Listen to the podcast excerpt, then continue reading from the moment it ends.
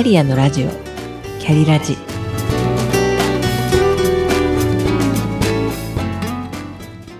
この番組は自分の中の多様性と可能性を最大限生かしてしなやかにひゃくねん生きたい、そんなあなたに向けてお送りする聞くカウンセリング番組です。お疲れ様です。キャリアコンサルタントの香織です。新年度がスタートしてさんしゅうかんほど経ちました。皆様いかがお過ごしでしょうか。でこのしがつは師走以上に先生方が慌ただしく走っていて、私も曜日感覚がおかしくなっている今日この頃です。企業で働く方々にとっては、組織変更に伴う人事異動や配置転換など変化があったかと思います。新しい生活、新しい人間関係のスタートで緊張を感じる日々が続いていると、気づかぬうちに呼吸が浅く早くなっていることがあります。そんな時は深呼吸。春の新鮮な空気を吸い込んで気分をリフレッシュさせてみてください。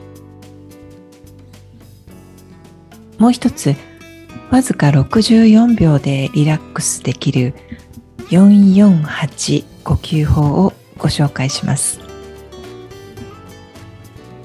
まず口から息をゆっくり長く吐き切ってください。呼吸というぐらいですから吐くのが先です。逆だときゅうこになってしまいますね。で息を吐き切ったら口を閉じてよんびょうかけてゆっくりと吸って、そして息を止めてよっつ数えます。そしてはちびょうかけて口からゆっくりと息を吐き切る。息を吐き切ってよんびょうかけて吸って、よんびょう止めて、そしてはちびょうかけてゆっくりと吐き切る。これをよんかい繰り返します。眠れない時や日中緊張や疲れを感じた時にこの呼吸法をお試しください。一人でこっそりできるのもいいですよね。さて本日のテーマは、仕事辞めたいと人間関係をリセットする前にやっておくことと題してお話しします。新年度が始まったばかりなのにこのトピックですかとお思いかもしれませんが、しがつごがつだからこそリセットボタンに手をかけたくなる方が多いんです。気軽にお聞きいただけたらと思います。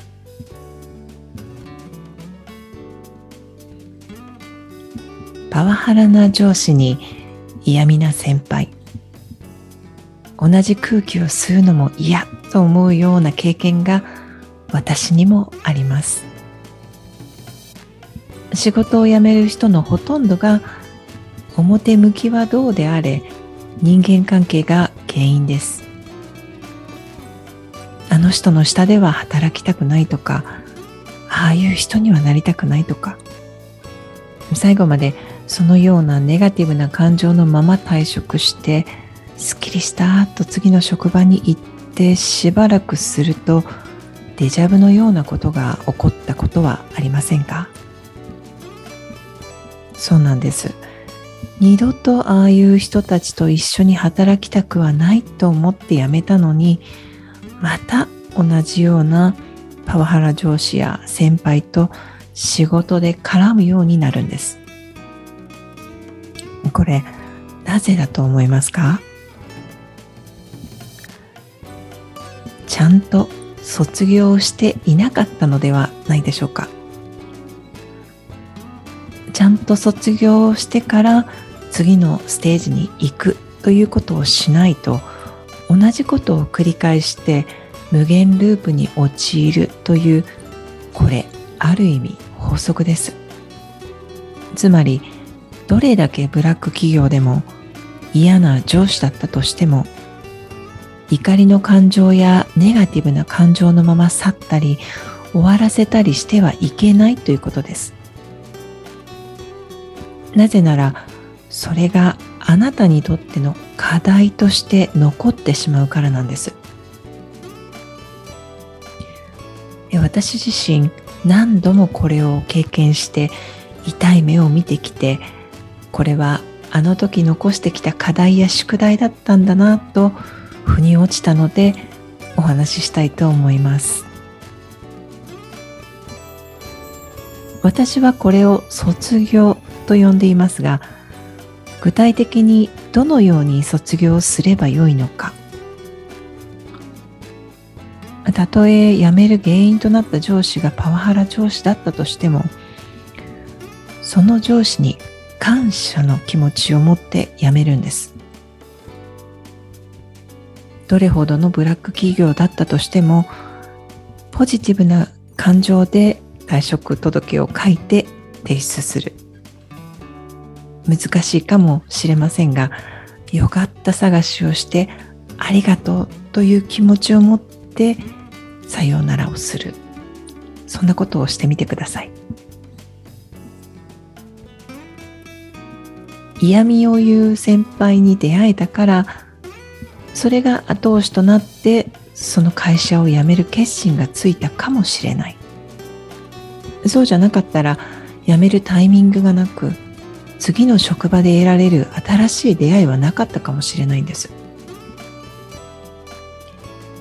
辞める辞めないはどちらでもよくって、自分が嫌だと思う現実を見せられているのは、自分が望む現実はそれじゃないということを知るための出来事でしかない。そう考えてみてください。その人を反面教師にして気持ちを切り替えましょう。それが恋人や配偶者でも同じことです。別れることになったとしたら、関係が良かった時のことを思い出して感謝をし、口に出さなくても良いので心の中で感謝して別れます。そんなの無理という方もいらっしゃるでしょうが、あんなことされたと怒りの感情を持ち続けている限り、その嫌だ嫌だという感情にフォーカスしていることになってしまって、つまりはまたそれを引き寄せる無限ループに陥ることになります。これが世に言う引き寄せの法則だと知ったのは随分後のことでした。痛い目を見て経験しないと学ばないんです、私は。このように卒業して本当はどうしたいのか、どういう現実を望むのかを思い描くと、次のステージでは敵として現れなかったり、たとえ同じような人が現れたとしても、すでに課題をクリアしているので、敵とは思えずにスルーできたりもします。そういう私も実は去年やってしまいました。以前住んでいたマンションで、上の階に引っ越してきた夫婦の生活音がやたら大きくて気が休まりませんでした。そのことがきっかけで引っ越しをしたのですが、引っ越し先でもしばらくするとやっぱり騒音問題。そこで、ああまたやってしまったと、課題を残したまま来ちゃったからだと気づきました。そういうものなんです、残念ながら。いかがだったでしょうか。人間関係をリセットしたくなったり、それが原因で仕事を辞めたくなったら、この人たちは私に何を気づかせようとしているんだろ何を教えているんだろうと考えてみてください。もしかしたら何か気づいて思いとどまるかもしれません。もしくは踏ん切りがついて卒業するかもしれません。最後までお聞きくださりありがとうございました。それでは。